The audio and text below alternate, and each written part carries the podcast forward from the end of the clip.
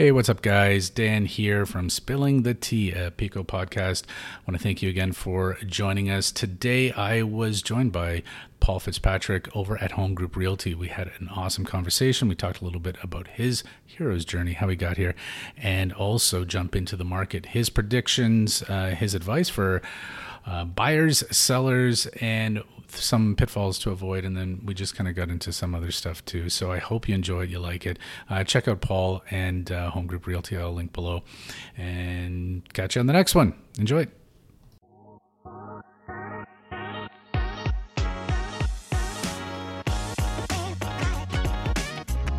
Hey guys, welcome to Spilling the Tea, a podcast brought to you by Pico Mortgages.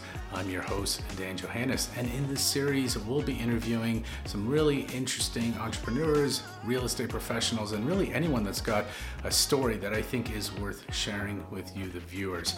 So sit back, relax. I hope you enjoy it, and please comment, subscribe, and share with your friends. Hey guys, welcome back to another episode of Spilling the Tea. I'm your host, Dan Johannes from Pico Mortgages, and today I'm joined by a very special guest, Paul Fitzpatrick. Paul is a 40 plus year resident of Guelph, uh, having graduated from the University of Guelph with a degree in management economics. Uh, Paul started his real estate career back in 1988, and in 2011, he opened his own brokerage. So that's a Home Group Realty with a team of only four realtors. And since then, he has grown it to a dynamic independent brokerage of over 50 plus seasoned realtors. So, Paul, welcome to the show. I appreciate you uh, stopping by here. Um, so, I guess the first question here is it seems like from the get go, you pretty much knew uh, right out of university what you wanted to do uh, and to get into real estate. So maybe you can kind of speak a little bit on that journey, what got you interested. Uh, because I graduated from the same program at Guelph, and I think real estate was probably the furthest thing uh, from what I found myself uh, getting into. So I just want to kind of get an idea of, of what uh, drew you towards real estate. Great. Well, thanks, Dan, and thank you for having me on. Um, and I wish I could say that I was so narrow focused on real estate from the get go. Um, and it was funny because I was chatting with a friend of mine today at breakfast over this. And uh, yeah, I, I initially started out at Guelph doing computer programming. And oh, as much as I am a geek, I hmm. realized very quickly I was not cut out to be uh, coding right. and switched over to the management economics program because I had visions of of uh, you know being the next Michael J. Keaton and uh, being on the 30th floor of the TD Center downtown Toronto. Uh, what the reality of that was was having graduated, uh, spending two years doing retail banking um, in Toronto for National Trust, and uh, quickly realizing that I did want to be in business for myself. Uh, I just got had to figure out you know, what business could that be that didn't require a boatload of capital? Right. And uh, it turns out that that would be real estate. So that led me back to Guelph, um, starting out because I didn't want to be a minnow in a massive ocean of realtors in the GTA market. Right. And I was very familiar with Guelph, having lived there for so many years that, uh, and I knew people that I thought that was the logical and reasonable spot to start out in real estate. And, uh, you know, in the started out with a small uh, brokerage, Donnelly Real Estate, moved to Realty World, which then became Royal LePage. Mm. And yeah, 2011, um, you know, felt I needed some additional challenges and thought I can open my own brokerage. Wow. Uh, here we are uh, going on our 11th year. So always, always looking to, you know, where are the best practices? What are the, the, the next best things we can introduce to our clients? Um, so that's that's the, the quick abbreviated version. That's amazing. That's uh you know i kind of um i can sympathize with the whole toronto thing because uh, I lived in Toronto for uh, a vast majority of, of, my adult life too, and um, it can be a little um, like you said, you know, uh, a small fish in a big pond, um, and moving out to Kitchener Waterloo, uh, it's it's felt like it's a, it's a better fit. Um, mm-hmm. And uh, yeah, I mean, it's it's it's pretty fantastic that you're able to kind of like, um, you know, pick pick an industry that, uh, and I'd imagine back in like I wasn't around uh, in the industry back in, in that time, but we were dealing with uh, interest rates that were just kind of astronomical, right? They were right through the roof. Um, I can imagine now with a lot of uh, buyers that are um, questioning now well what do i do? Do i stay on the sidelines? Is this an opportunity to jump in the market? There's a lot to navigate there um, as a uh, real estate agent. But i want to also speak a little bit on the um, as a broker owner um, you've got a whole bunch of other challenges that typically i would imagine other realtors don't necessarily have to deal with. Um, how did you so quickly grow um, in in 10 years basically from from having four realtors on board to 50 plus agents? And then was that a task in itself to just manage? Um, and and i guess it also speaks too on um, you know I, have looked up a lot of your google reviews just for the team as well too and people love uh, home group realty and what they do and what they represent so it, that speaks to i guess uh, sort of the culture there maybe you can touch a little bit on that well, and, and yeah, that's that's been a big thing for us over the years. That when we opened up, we didn't want to to mimic uh, what all the other bigger brokerages were doing, right. uh, making it all about a you know head count and how many people can we collect desk fees from and that sort of thing. Mm. So that's kind of the inside thing. But the big thing for for us was we were a small group of, of realtors that we had we had done a lot of business together and we all worked in a similar manner in that we were very client centric and relationship based versus being transit transactionally based. Right. So, you know, we weren't there like, oh, you're my next deal. And then there's my next deal.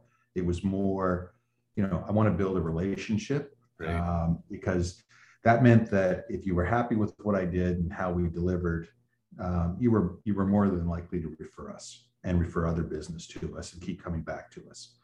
So the bulk of my business over the years that I developed has always been on a repeat and referral basis. So we would look after the clients. I didn't, he didn't see me um, doing a ton of advertising all over the place. It was.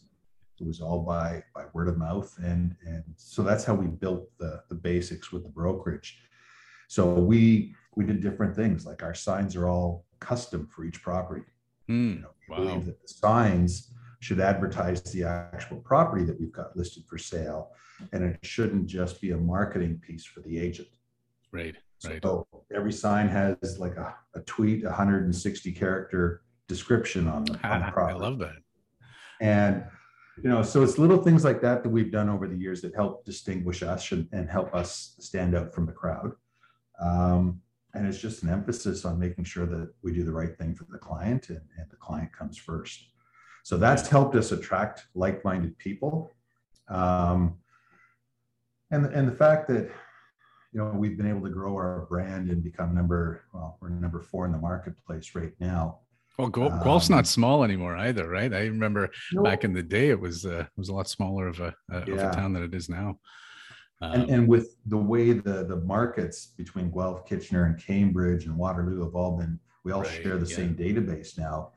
Um, it's it's made for some exciting times on how we work with our clients and, mm. and service the business. Yeah, and I think it, you know that speaks volumes because uh, more uh, now more than ever, it's so important to um, have a relationship. Not only, and I think I think having a, a solid relationship with uh, your agents as well too, right? That that so you have a, a strong relationship there, and then you also nurture the relationships with every client that walks through the door. Um, yeah. that that speaks volumes on how you grow and um, and foster a, a, healthy work environment. Um, so I, I, would say that probably you could attribute some of that success in in the brokerage to just you know your ethos and and how you uh, conduct your uh, your business there. I love that idea though of going ahead and putting unique signs for every property. That makes you know a lot of sense. That's that's sort of your um, calling card for that property right. and yeah to to have it uh, uh, independent uh, or unique for each each property is fantastic. Mm-hmm. So how would you do that for um, um, I guess maybe not uh, detached or, de- or semi-detached homes, but something like a condominium. Like, what do you do that's a little bit different than maybe some of the other brokerages out there when you're going to uh, list a property like that? Well, on on some of those, it's yeah, we're not going to be able to put the sign out. Yeah. Um, so we end up doing a lot more online marketing, um, right. and that's a crowded space now. But again, it's more how do we make it about the property and the, and the Mm. client that we're representing than Right. about us as individuals or us as the brokerage. That's a good point. Um, we've coached our agents um, a lot on networking with their other with their fellow agents throughout the the board.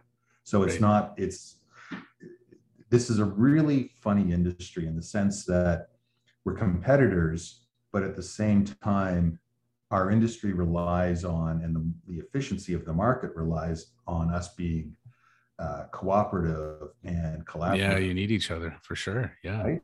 Yeah. And so uh, I think a lot of, especially with COVID, a lot of the new people in the market in the market, the, the, the agents, haven't quite understood what that's that's all about. Mm, So again, we're trying to be a little retro in terms of coaching that to our agents. You know, get in front of people as opposed to just relying on the technology.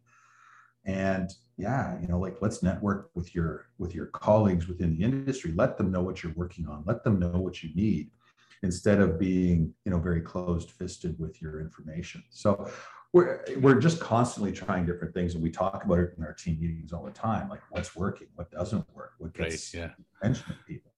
Yeah, and that's the thing. Like, I think uh, in this type of like we're in complementary industries here, but in real estate as a whole, um, it's so important to just try to you know pivot and see what works, what doesn't work. Like, I was someone that was completely against getting on TikTok, and I've had friends and other colleagues uh, from different brokerages, and same sort of thing. You know, we we we still talk. We're still a community. And some people have had great success on it. I was like, ah, you know, uh, my wife loves TikTok, and I'm like, ah, maybe I won't they'll get a shot. So I, I got on it and it became sort of, you know, um, another tool that you can help to, to find your niche and, and find an audience in. So um, yeah, it's just a matter of kind of figuring out what works. And I think that's speaking to sort of like the COVID, uh, the last couple of years has definitely been uh, not a unique circumstance in the, in the industry and- and everyone's had to kind of pivot. Um, what have you guys done at your brokerage in the last couple of years to really navigate, you know, the, I guess what we call the new norm, uh, not only Yeah. with, with uh, expectations with buyers and sellers, but then also with your agents? Well, and that's a great question because it, and, and it's forced us to very quickly adapt to a number of different things. So one, we were quick to jump on the technology like this Right. Yeah. and start being in front of clients electronically, which prior to that, um, you know, the, the the real estate industry is is really was really far behind on the on the on the tech and and on being efficient in that sense. Uh, so we were quick to jump on things like Zoom and, and other ways of getting in front of people electronically. Uh, we were very close to being completely paperless prior to COVID, but that made us very quickly uh, pivot to you know offers, everything being done electronically and, right. and being in front of people that way. So we were quick to do that, um, and and it also forced our agents to become a little better at qualifying people. So, you know, if if we were a lot of the times, and I would call them pop tart agents. So I would get a mm-hmm. call on a on a sign or a listing in the paper or on the internet, and it's like, oh, I like that property. Can I go see it? And we wouldn't really sort of dig in and go, okay, so what is it about this property that attracts you? What is it? You know, it- does You wouldn't put those qualifiers out there for them. Yeah. exactly? Yeah. And so they'd be, yep, I'm on my way. And then get there and find out, oh, well, I'm already working with an agent. Or, yeah, this is, I, I really do want this other type of property. And, and now you've just wasted a lot of people's time, including the sellers, the buyers, yourself.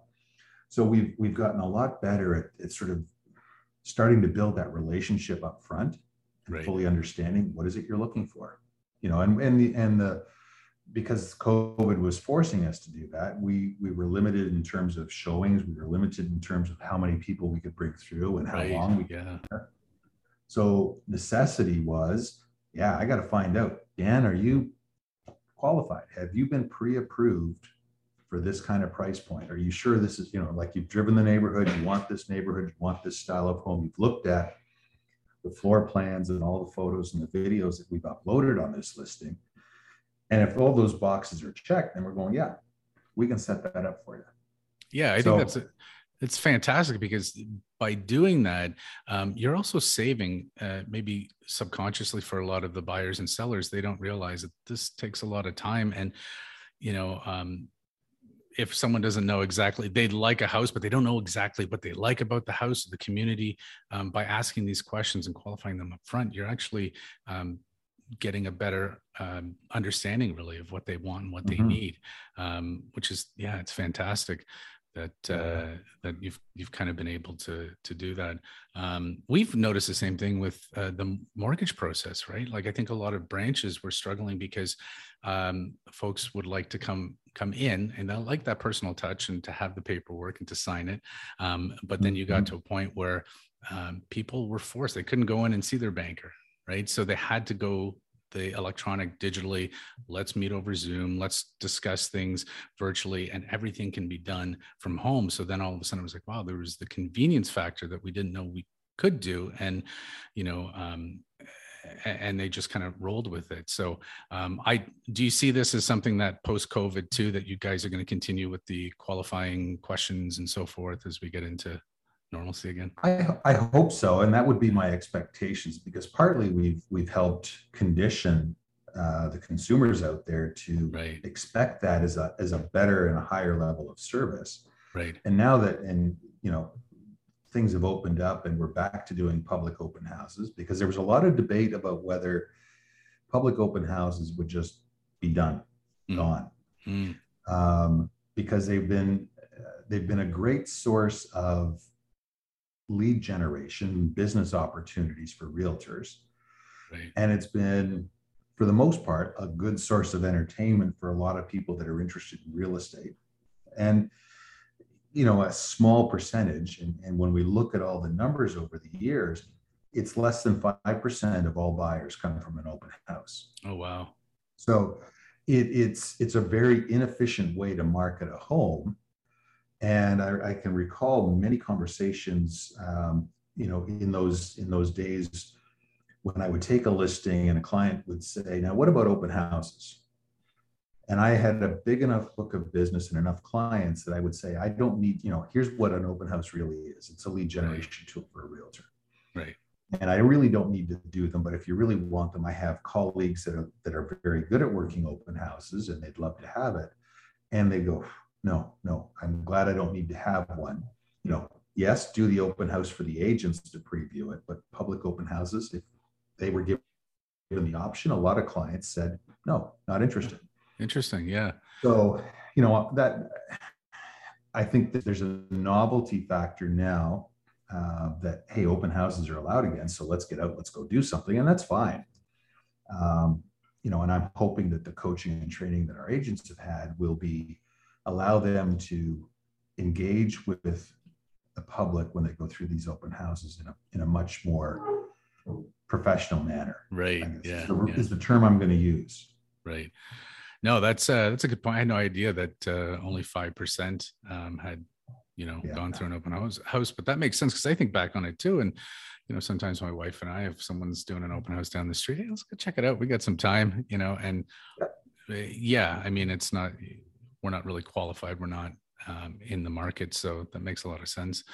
Um, and speaking of market, let's let's talk a little bit about what's going on because I know there's a lot of uh, questions that at least we're fielding, and I'm sure you're getting it too, um, from everything from you know rising interest rates that are kind of keeping people on the sidelines to a tide shifting where maybe we're not seeing the same sort of uh, demand and there's a little bit more supply. So, like, what's going on in your world, Paul? Like, well, and that's uh, you know fabulous uh, point to start on that.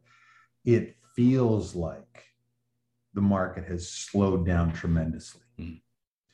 The reality of it is we've just come from warp speed down to you know yeah. normal Mach 1 speed. Uh, and I've been looking at some stats and you know right now as much as prices have come off somewhat from the peak in January and February, we're still almost 15% above the median price of May of 2020 or 2021. Wow, so, okay. you know, prices have come down a little bit. The high water mark is, you know, that's come and gone, but there's still you know, we're still well above where the market has been for the last uh, last number of years. The overall sales, when I look at that, um, yeah, we're down 32% in terms of the total sales from last year. But again, when I look out, and extrapolate back to 2009, we're still running very close to what the average number of sales would be for the month of, of May and those, oh, wow. those other okay. months. Yeah, as an so, average, yeah. Again, the peak, the peak for us was last March. You know, there was 360 homes sold in the city of Guelph. Hmm. March of this year, you know, it was quickly pull it up, 200 and uh, oh sorry, 257. So down okay. considerably. Yeah. But when I run across the graph, those March levels from this year all match up pretty closely to a traditional March that we've had in the previous years. Right. So once we kind of take into consideration sort of that that yeah. uh, yield curve there, you can see that uh, we're not too far off. Okay. Yeah. And I and I think part of it is, yeah, there's a lot of uncertainty in the marketplace. Um, where people are watching interest rates go up. And, and this is an interesting conversation because we, we chatted about this at our last team meeting that you know the, the, the way the interest rates have gone up in the last couple of months um, the price decreases you know it's still been more expensive for that to buy that property with the higher interest rate than the price de- decreases have, have brought the, the overall cost of ownership down right so people that are thinking well i'm going to wait for prices to keep dropping i think the the pace of interest rate increases is going to negate you know, any sort not, of like savings there. Yeah, yeah, yeah. yeah. Because that's a really good point. We look at it now that it's much like the way we buy cars. Right. We don't look at the overall price. We look at what's my monthly cost going to be. Mm-hmm. Mm-hmm. And so that five hundred thousand dollar mortgage, you know, has gone up by what five hundred dollars a month now in the last three months, something like that. Yeah, yeah, it's um, it's yeah, it's definitely gone up, and you know, to uh, um, just on average, like if we look back from December, uh, the bond yields, uh, the commercial bond yields, and even uh, the five-year bond yields that, that, drive the residential market on fixed rates, it's steadily been in, uh, increasing to a point where, um, yeah, we're we're looking at you know four and a half percent is a good rate now uh, on mm-hmm. a five-year, which is if uh, you know 2% um, higher than, than what we were seeing um, just a little while ago. So uh, it's definitely made things a lot more expensive for that same uh, mm-hmm. For that same amount. Not only that, but the stress test, right? So everyone's got to qualify in that mortgage qualifying rate. So last year it was set at 5.25%. So even though you could get like a 2% uh, mortgage back then, you still had to qualify in a 5.25 or the contract rate plus 2%. So now that we're getting into a realm where interest rates are over 3.25%, it's actually forcing borrowers to um, qualify at greater than 5.25%. So let's right. say you know, they got a four and a half percent interest rate. Well, we're qualifying you on a six and a half percent interest rate. So it's forcing people to do variable rate mortgages as well to kind of keep their affordability in check. Um, what would you? I got a question for you, Paul. So if um, if I'm thinking of listing my house, right, in this type of market, and um, I'm kind of used to a lot of the the articles that have come out in, the last couple of years where things are going for astronomical amounts over asking. What is the strategy in this market? If I'm going to list a house, should I be listing it at sort of like a, a teaser uh, price that can uh, um, drive up that that value, or is it completely off the mark? Or um, you know, what would you recommend? Well, and that's Dan. That's a great question because it it, it depends. So there's a lot of variables there. Um, if I'm looking at big picture, I would say that strategy of teaser list price, you know, hold off for a week and accept offers, has become a very risky strategy. Mm-hmm. Uh, we're seeing many, many people that are still using that strategy. Offer night comes, there's nobody at the door, or there's maybe one offer at the door the property gets taken off the market and then the day a day later it shows up back on at a much higher price or a, right. or a more realistic price yeah so um, what we're seeing is is now it's you know let's look at the price point let's look at the, the what's what's the competition You know, am I in a real sweet spot that's going to be attractive to entry level buyers or that coveted move up buyer? And if I've got some unique features and the house shows really, really well, I may still try that tactic, but I'm going to still price it closer to list to what we expected to sell. Right, right. That makes um, sense. Some of the the higher end properties uh, or properties that you know, and there was a great article um, a month ago that was featured where you know this this house was sold that you know the, the ceiling was falling in, the place was full of mold, and it still attracted multiple offers. That market has disappeared right now. Mm. If that house isn't priced right to reflect its current condition, people are are just ignoring it. Yeah, because they've now right. got a lot more choice in the marketplace, mm. right? I think our our inventory, um, our month's supply is still low, but it's more than doubled up. Um, you know, three months ago we had maybe two weeks supply. Right now we're sitting at a month and a half of supply of listings, which oh, means wow it would take, you know, 45 days. If nothing else was listed today, it would take 45 days to clear out all the available homes. Right. So three months ago, we could have done that in two weeks. A normal market, a balanced market, there'd be four to five months worth of inventory. Right. So we're still not there. No, no, not even close. Yeah. So this is where the conversations we're having with our clients, sellers in particular, is that you know, inventory levels are building, uh, but the prices we don't expect to to rebound back to where they were. They're going to slowly normalize and slide down. Right. And for buyers, um, you know, there's the conditions are still good. It's yeah. you've got less com- competition amongst other buyers. You've got more houses to look at, and you don't have to make an instant decision. So we're now actually seeing conditional offers. And the right. really funny thing is, we've got some. There's a lot of uh, new agents in the in the industry and in our brokerage, and they're going. I've never seen a conditional offer on sale of property. Wow. Wow. Right? Home yeah. inspectors are actually getting busy again. Yeah. So, I've I've had friends that were home inspectors that had to kind of leave the market because there, there just wasn't enough business, right, to keep them going. So yeah. And and so what hasn't happened yet is the media, and I don't want to paint them as the bad guy, but you know headlines are what sells things. Right. Um, they haven't caught up to where the market is in the sense that you know it's normalized it's still very healthy. So we're not in a free fall. We're not expecting you know um, fire sale prices anytime soon mm-hmm. at all because demand is still strong. Right. It's just yeah. becoming very much a normal market um, normal market conditions. And, and that means the average days on market is probably going to hit 30, 45 days.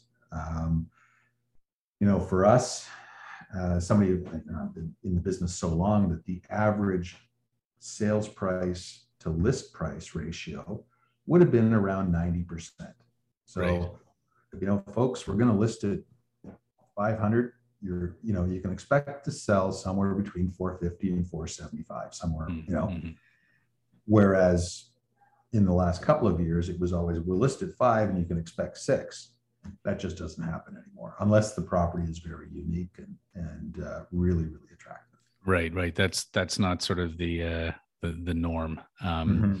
And yeah, I remember that too. It's uh, it's funny because I, I think I struck a nerve on TikTok last night. I posted a, a, video and it was sort of like what what you can buy across Ontario um, with only fifteen thousand down, and obviously that's not a lot to put down on a property. But I found some unique properties, and wow, did it ever ignite and it's good because it got people uh, talking but a lot of folks like no nah, this is going to go two three hundred thousand over asking and I think because that was the new norm for so long, people just kind of got used to saying, "Hey, you know what? Yeah, we got to go in uh, hard on this." And I'm glad you spoke of conditions on an offer because, as uh, you know, in our line of work, we we recommend everyone, and it's up to the individual buyer on whether or not they go ahead and do that. But really, those conditions are, are put into the contract to um, protect you in the event that you know something is found on the house or it comes in uh, below value or whatever it is right so uh, we're dealing with some right now that had gone in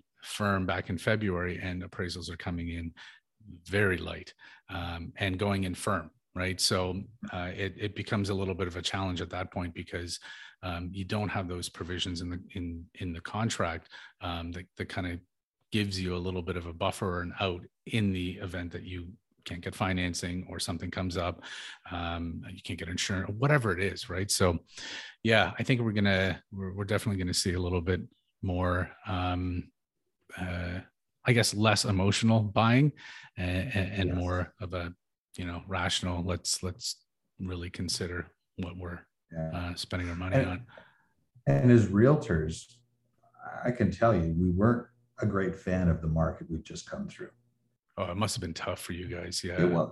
Yeah. Yeah. I mean, the buyers and, you know, probably had bore the brunt of it. But when I'm having to give somebody advice, you know, like, yeah, go in $150,000 over list and take out all your conditions because that's the only way you're going to be competitive. Right. I'm taking on a lot of risk and reputational risk that I'm advising my clients the correct way. So it's, you know, it's, it's, you know, it, it brings a lot of uh, benefit back to our clients where we can say, no, we're going to make it conditional. We're going to do our due diligence. We're going to make sure the house is in good shape, that, you know, the mortgage is going to be there for you when you need it and we can get insurance. Um, and it just, it just makes the process that much more enjoyable. So, but you, you touched on an interesting topic with the appraisals.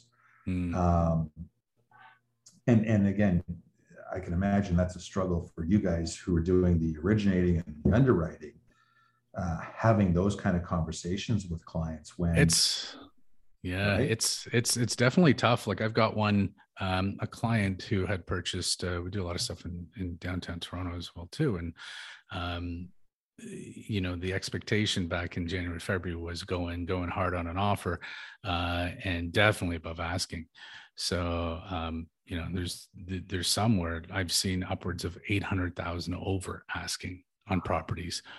And now it's a matter of okay uh, we have to justify this um, uh, this price point.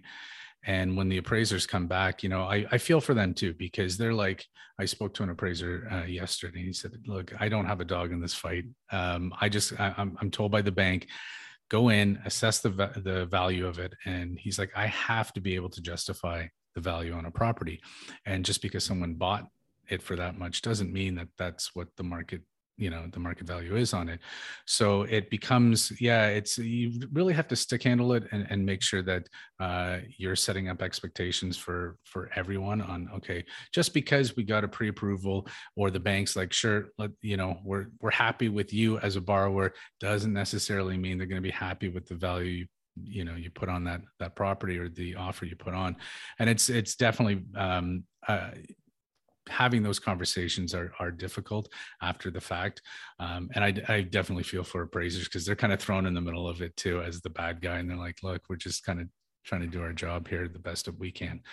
So yeah it's uh it's it's a t- uh, tricky one because we're right in the middle right as the tide's turning. Yeah. and i think as more people start as more data comes on board because that was sort of the tricky thing at the beginning of the pandemic when everything sort of shot up appraisers were left. In the other hand they were like well we don't have enough comparables to actually say hey this is worth what you guys offered. So there was a point where yeah the appraisals were, were coming in low just because there wasn't enough uh, comparable sales data there to support um, that price. But then things equalize and now we're going the opposite direction. So uh, yeah interesting time that's for sure.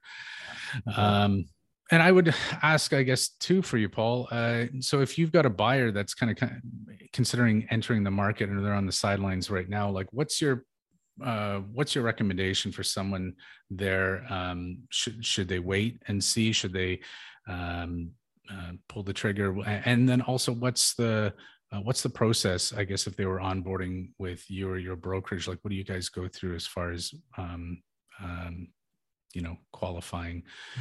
a buyer. Great.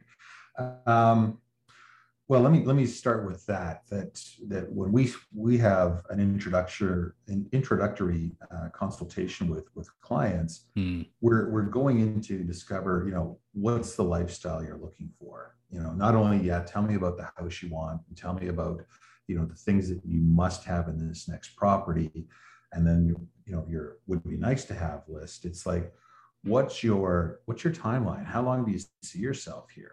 Uh, I love that because you're you are building that relationship, right? You're sitting right. down, you're saying, "I want to know you as a person, your yeah. your likes, your wants, your need." That that's great because it's uh, almost uh, matchmaking at that point, right?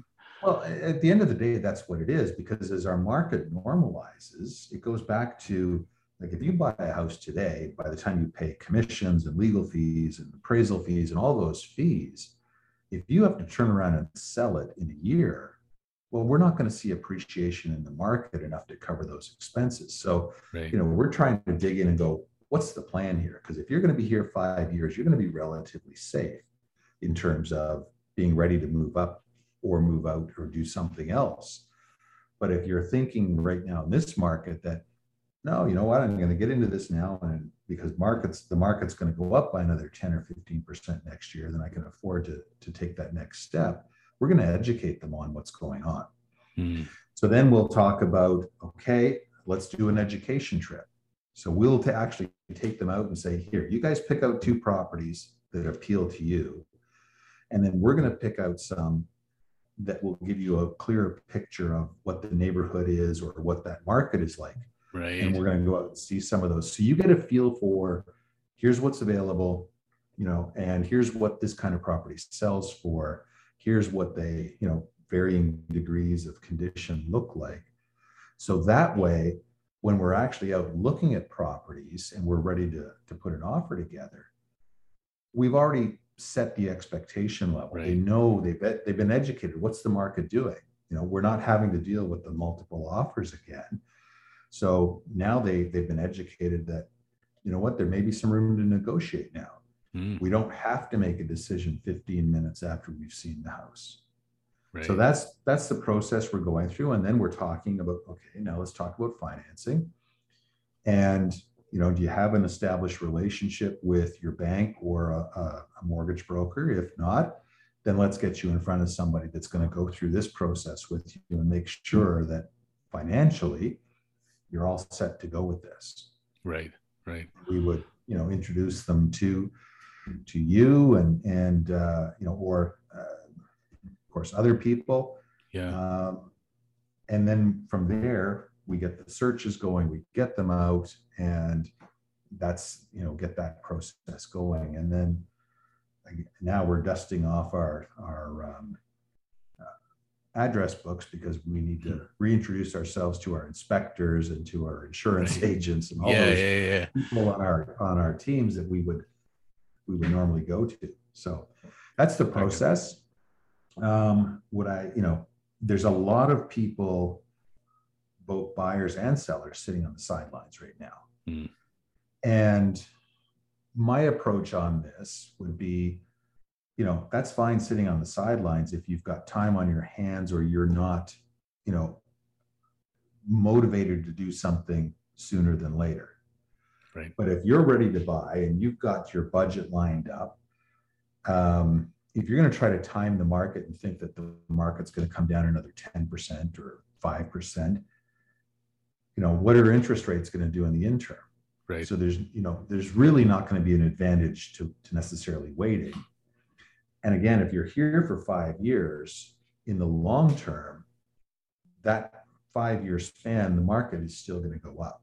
Because right. the, the interesting thing I always share with clients is, you know, we've got data that goes back, you know, 20, 30 years. And yes, there are months and years in the market where it goes up, consider above average. There have been times, you know, like 1992, where there was a 25% drop in the market. And it took a few years to get back. But the trend line is you're going to see, at least in the Guelph mm-hmm. market, mm-hmm. consistent you know, four to six percent annual growth in the value of your home. Right.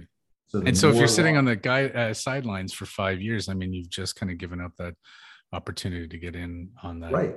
that right. long-term growth. Yeah. And so we'll explain it that way, and and you know, hopefully that makes sense, and, and it takes some of the fear uh, that people have about yeah. about waiting. You know, not certain about where the market's going. Yeah, I think they call that FUD, fear, uncertainty, and doubt. And I think uh, you know you spoke volumes on that, and just being able to um, grow that relationship and and get comfortable uh, with whether it's a buyer or seller in front of you. So, you know, the more you can educate them on what's going on from a professional standpoint and what you've seen over the years, and just really you know they're able to to lean in on um, your experience i mean i think that just kind of eliminates a lot of the the concern there. Um, and yeah it's it's so important to to have those tools and, and skill set to to do that.